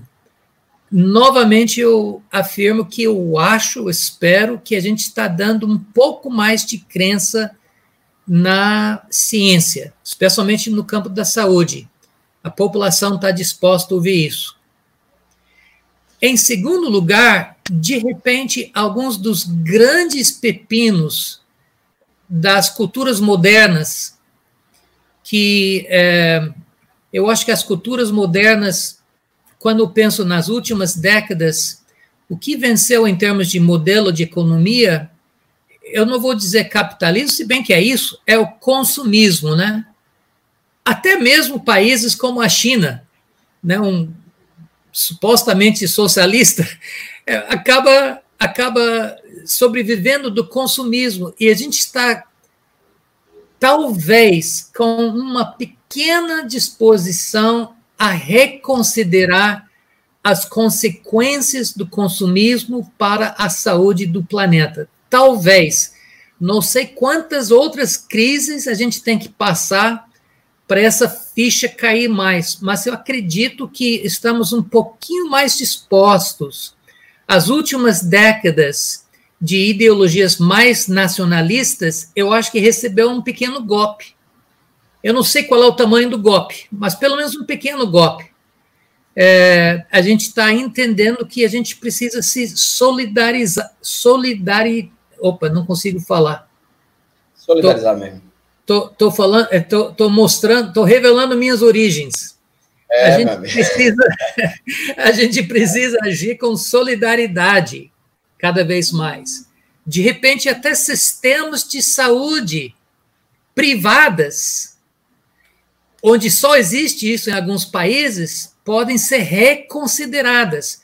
Está me entendendo? Eu acho que o mundo, através desse evento, está talvez um pouco mais disposto a ouvir é, novos modelos de como nós vivemos como economias e como políticas e como nações.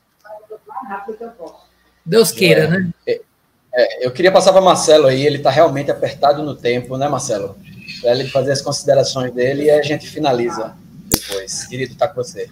Gente, eu só quero agradecer pelo privilégio de estar com vocês. É, pela A gente se conheceu agora virtualmente, né? Espero que, se Deus quiser, em breve a gente possa se conhecer pessoalmente. Quero dar um abraço em cada um de vocês. É, espero a próxima para a gente conversar, é, continuar crescendo. Eu aqui como representante da BC2, é, nosso trabalho acho que tem, é muito em comum. Então, é, fiquem com Deus, um grande abraço. Gratidão, Marcelo. Vai na paz, querido. Até mais, gente. Tchau, tchau. Até mais. Tchau, tchau. A gente já está quase no finalzinho. É, Tim coloca algumas, algumas colocações aí que dariam talvez mais umas duas ou três lives, viu, Tim? Só para a gente pensar. Ah, sim. Né, Com não? certeza. Nicole é. também trouxe grandes coisas que a gente precisa repensar na nossa, na nossa vida. Marcelo trouxe provocações importantíssimas. Dentro dessas falas que, que a gente conseguiu contemplar aqui nesse pouquinho tempo, uma hora e meia, né? Mas que tem tanta coisa que a gente precisa conversar, eu queria colocar só uma última coisa para a gente fechar. Que foi uma pergunta de Thales, Thales Messias, um grande amigo aqui de Recife, não sei se vocês já conhecem, Thales é da Igreja Sinal. É, ele diz o seguinte: dentre tantos gaps nos seminários teológicos, há esse, pensar na ecologia a partir da teologia. Vocês pensam em algo para suprir isso? Eu sou suspeito para falar, Tim. Então começa a Nicole, fala Tim, eu vou ficar aqui quietinho. Nicole? Pode falar, Tim. Fala você primeiro. Olha, uh, sim, é uma grande lacuna, é uma tremenda lacuna. E como cumprir essa lacuna? É, antes da lacuna em si, como é que nós vamos esperar que os pastores falam alguma coisa do púlpito ou toma ações a respeito de um assunto que nunca ouviram falar no seminário. É natural, é natural que um pastor fica desconfiado. Puxa, mas isso é um assunto para mim, isso é um assunto para nós. Se fosse, certamente os meus professores teriam pelo menos colocado isso como uma aula em algum lugar encaixado é. naqueles quatro anos de formação teológica. Então, é, essa observação é justa. Agora, como superar isso? Eu estou há cinco anos trabalhando com isso. Nós temos dado um curso sobre teologia da criação é, no seminário Servos de Cristo. Demos um ano, a gente teve é, uns oito, dez interessados. No segundo ano, acho que teve uns cinco, seis. No terceiro, uns dois ou três. E no quarto foi cancelado por falta de interesse. Então, é um desafio, cara, e eu não sei como não sei como superar isso. Eu acho que precisamos produzir lives, produzir documentos, é, escrever mais, mas é, é uma lacuna grande. Ainda precisamos desenvolver mais, talvez uma matéria bem mais desenvolvida, porque tem esse mito, né? nos seminários e nas escolas de modo geral, se é uma coisa bem desenvolvida, elaborada, complexa, com muito rodapé, deve é. valer a pena. Agora, se não, entendeu? Pois é. Não, não sei. O que, é que, você acha sobre isso, minha irmã? Olha, eu acho que uh, nós precisamos ser Aí eu vou citar alguém que não é cristão, né? A gente precisa ser a mudança que a gente quer ver no mundo. Né? Gandhi falou isso. E, e a gente precisa fazer isso todos os dias. Então, é, a minha experiência tem sido que uh, as coisas, a ciência tem mais pressionado a teologia, porque, como já foi dito aqui várias vezes, a gente, a gente é, separou completamente uma da outra. Então, de forma que hoje a gente é, se vê meio que que refém, a gente, a gente não pensa nisso como cristãos. Enfim, é, eu acho que tem é, esse, a própria Renovar o Nosso Mundo, a gente tem tentado fazer esses movimentos, né? É, o, o Marcelo aqui representando cristãos na ciência, o Tim, né? Eu hoje conheci uma outra pessoa que é dona de uma empresa incrível que trabalha com água, eu não sabia, por, por conta dessa live, ele me mandou um WhatsApp e perguntou: Tu é cristã? Eu falei assim, sou.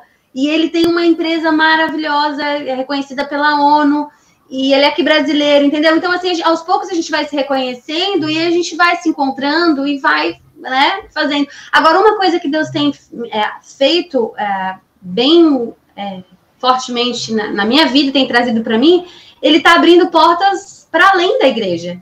Então, aos poucos eu estou indo para fora e isso é maravilhoso, isso é muito bom. E eu tenho ido mesmo, o pessoal me convida, eu vou entendeu? E aí lá eu eu tento ser essa mudança, eu tento mostrar essa mudança que eu tenho tentado ser no meu dia a dia.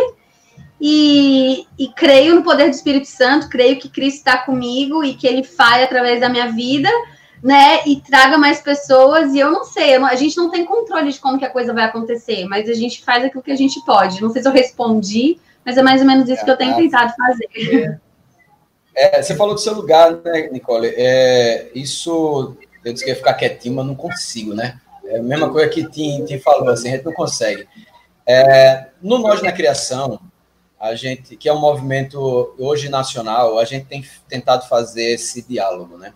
A pergunta de Thales ela é muito importante, sobretudo com o que Tim falou, a gente chegou nessa constatação no primeiro encontro que nós tivemos na, na Renovar Nosso Mundo, onde a gente entendeu que os nossos seminários eles não falam da relação da fé na criação né? É, falando dos quatro anos aí de formação, é, se eu muito vi foi em uma citação numa página sobre teologias contemporâneas e tal, e falava sobre o olhar que te trouxe da teologia da criação. Mas essa relação, né, que, que Thales coloca aqui, que ele pergunta, é, cadê?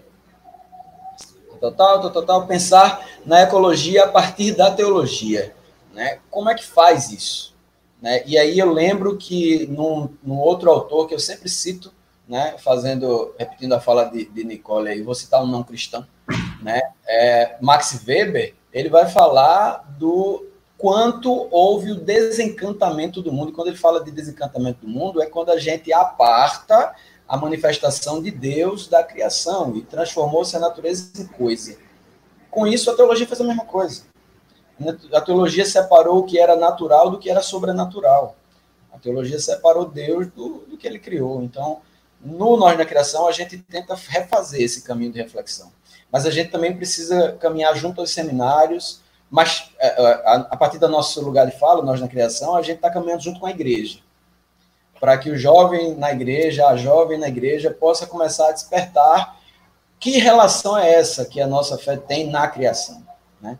E esse diálogo a gente tem chamado de ecoteologia, não é, não é a gente tem chamado, né? Existe já uma, uma, um estudo encampado aí, alguns autores como Afonso Murad e tantos outros, Roberto Tomichá, eu, só, eu citei ele hoje quando eu falei da teologia índia. Então, essas reflexões a gente precisa fazer, a gente precisa deixar de demonizar aquilo que Deus criou. Essa é uma coisa que a gente enxerga e talvez a gente tenha aí bons caminhos para próximas lives, viu, gente? Eu acho que a gente tem muita coisa para conversar. Queria passar para vocês agora para as considerações finais, para a gente poder fechar essa live tão valiosa de hoje. Eu quero agradecer muito a oportunidade. Eu amo conversar sobre esse assunto, como vocês sabem, e estou à disposição para sempre que preciso estar, né, estar aqui. A gente pode fazer bate-papos mais práticos ou simplesmente conversar nessa linha como a gente fez aqui. Quem sabe a gente coleta perguntas que foram feitas nessa live e Nossa. direciona para uma próxima, pra gente, até para a gente trazer para o público qual o tema vai ser esse, que aí as pessoas uh, já têm mais ou menos uma direção, mas quero agradecer a presença de todos aqui. A Casa Sem Lixo está no Instagram, está no YouTube, está é, no Facebook, então tem bastante conteúdo lá. Se vocês quiserem ajuda, também me mandem mensagens que a gente vai trocando, tá bom? Deus abençoe. Gratidão, minha irmã. Sim. Foi uma alegria estar com vocês, foi bastante produtivo, acredito. Eu, eu acho que a gente pode sim fazer mais. Eu só queria terminar lendo uma passagem que é uma das minhas favoritas sobre esse assunto, em Colossenses 1. Começa na metade do versículo 16. Tudo foi criado por meio dele, dele Cristo, Jesus, né? E para ele. Ele é antes de todas as coisas, nele tudo subsiste. Ele é o cabeça do corpo, que é a igreja. Ele é o princípio, o primogênito dentre os mortos, para ter a primazia em todas as coisas. Porque Deus achou por bem que nele residisse toda a plenitude, que, havendo feito a paz pelo sangue na sua cruz, por meio dele reconciliasse consigo mesmo todas as coisas, que é sobre a terra, que é nos céus. Que nós sejamos discípulos de Cristo nesta caminhada. Amém, meu irmão. Gente, eu também só tenho a agradecer a vocês, a Marcelo que já saiu, por esse tempo, que a gente sabe que mesmo em pandemia não é tão fácil a gente separar tempo para fazer as coisas, né? Parece que os dias encurtaram e as atividades dobraram nesse tempo. Mas eu queria agradecer demais. Né? É um, um prazer, é uma bênção caminhar com vocês. Eu aprendo todas as vezes e eu quero sim fazer mais lives dessas aqui no nosso canal. O canal Ecoteologia Decolonial se propõe a fazer esse diálogo, entender a relação de Deus com sua criação, entender a relação que a nossa fé tem dentro dessa natureza criada por Deus, sobretudo fazer esse entendimento a partir do nosso lugar, né? E uh, é nessa caminhada que a gente vai. Esse canal está à disposição de todos e todas vocês para a gente ser parceiro, como a gente já vem construindo. E eu quero agradecer, dizer que Deus ele seja na vida de vocês através de Ruá, que é o vento que sopra a vida na, nas nossas vidas, né? sopra a vida em nós. E que ele caminhe conosco sem que a gente olhe para os lados, mas saiba para onde ele tem nos impulsionado e como sinalizar o reino dele.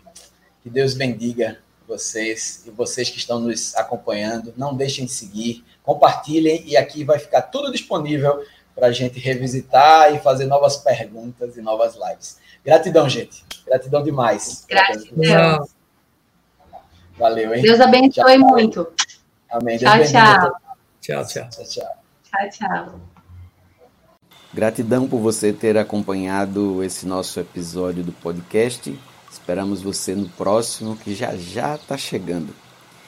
Que Deus chegue até você com a brisa de Ruá, que é o sopro de vida que vem das matas, dos mares, dos campos e dos rios, com a qual é possível as flores perfumarem e os passarinhos voarem.